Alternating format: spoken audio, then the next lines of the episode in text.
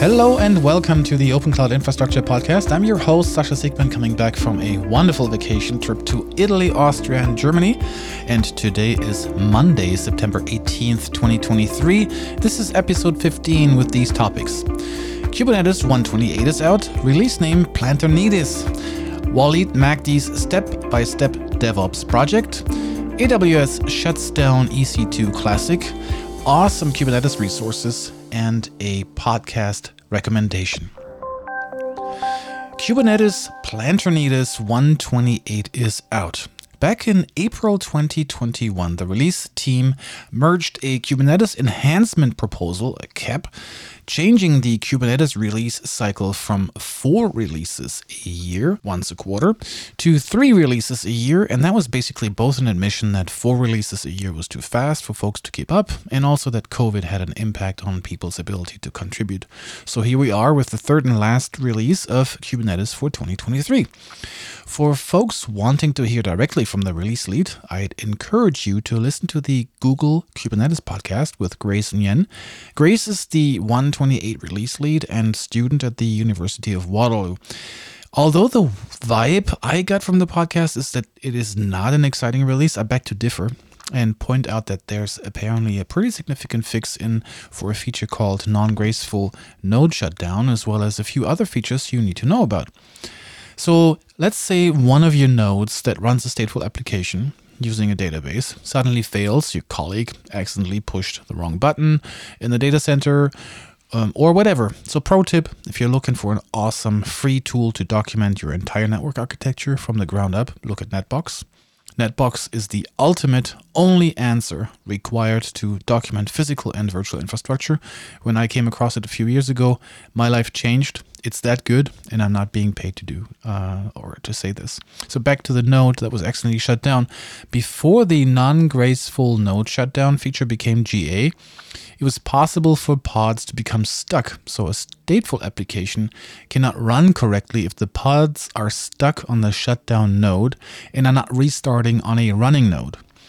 Now, in the case of a non-graceful node shutdown, you can manually add an out-of-service taint on the node using this command, kubectl taint nodes, and then you provide the node name, and then node kubernetes io out-of-service equals node shutdown : no execute. So this taint then triggers pods on the node to be forcefully deleted if there are no matching tolerations on the pod. Persistent volumes attached to the shutdown node will be detached, and new pods will be created successfully on a different running node. Once all the workload pods that are linked to the out-of-service node are moved to a new running node, and the shutdown node has been recovered, you should remove that taint, of course, on the affected node after the node is recovered, or it won't run any pods. Next up, the native sidecar containers. Sidecar containers are like composite containers. They extend and enhance the main container, and they have become a common deployment pattern. They're used often for network proxies or as part of a logging system. Until now, sidecars were not tied into Kubernetes, and that lack of native integration caused issues in controlling them. So now there's a new field, restart policy, to init containers that is available when the sidecar containers feature gate is enabled. Now you get to control how or if the container restarts if it exits. You might find built-in sidecar containers useful for workloads such as batch or AI/ML workloads or other pods that run to completion. These workloads will work best with this new implementation. But wait, there's more. Just not right here and now. Go over to the Kubernetes website to read more about this release, including utilizing swap memory for kubelets. Waleed Magdy's step-by-step DevOps project. I don't know about you, but when I read the following, I'll say out loud, let's go and do this. Quote, let's embark on a journey that transforms theoretical understanding into practical mastery. It's time to connect the dots, overcome the hurdles, and embrace the full potential of DevOps integration, end quote.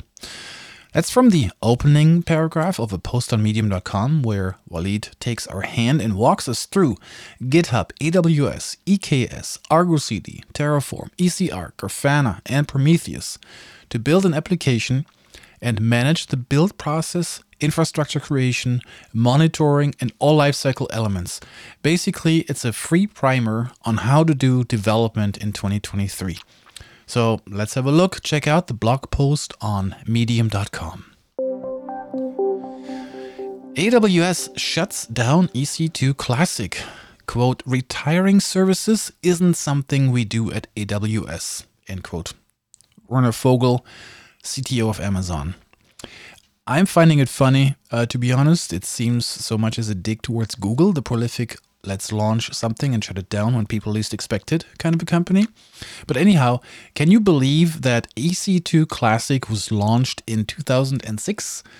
That was also the year VMware released version 1.0 of Server, replacing the discontinued VMware GSX server product line. Back in 2006, EC2 was a flat 10.0.0.0/8 network shared with everyone. Launching an instance back then gave you a M1.small with a virtual CPU, the equivalent of a 1.7 gigahertz Xeon processor with 1.75 gigs of RAM, 160 gigs of local disk, and 250 megabits a second of network bandwidth. Still to this day, a lot of things can actually be done with these resources, but now, 17 years later, the specs are vastly different, and so is the entire cloud industry. So on August 15th this year, Amazon shut down the last instance of a classic EC2 instance, and with that, an almost 17-year service, and migrated the last VM over to VPC. Awesome Kubernetes resources, Longhorn, EBS or Rook, K-Connect, K-Tunnel or Kubebox, Argo, Flux or Flagger. Confused yet? Well, fear not. The list of awesome Kubernetes resources you can find on Tommy Huang's GitHub page helps to sort Kubernetes tools by topic and usage. Yes, there are hundreds of tools available, and the Kubernetes landscape is not describing a continent rather than a country. And things are definitely harder and more complex than ever. But this collection of awesome Kubernetes resources will give you a roadmap and a set of alternatives to each of the following areas: command line tools, cluster provisioning, automation and CI/CD, cluster resources management, secrets management, networking, storage, testing and troubleshooting, monitoring, alerts and visualization, backup, restore, security, compliance, service mesh, development tools, data processing and machine learning, data management, and more. Have a look at the homepage and let me know what you think. A podcast recommendation. There are so many great podcasts out there, and I listen to a lot of them, so why not call them out when there's great stuff to listen to? This time, I want to recommend something not related to the industry. Nobody Asked Us with Des and Kara. Once competitors and Olympic teammates, now friends and podcast partners, Des Linden and Kara Goucher share their hot takes about all things running with a little bit of life stuff sprinkled in too. Come for the insights on running and stay for the inspiration from two legends in the sport. No filter needed. One of the topics, if you follow running a little bit like me, you probably heard of the feats of what is probably the greatest long distance runner of all times, winning 3 100-mile races in a row, Courtney Dowalter. That's it for today. Thanks for listening. I appreciate your time, and check back in 2 weeks for another episode of Open Cloud Infrastructure. If you like this show, recommend it to a friend.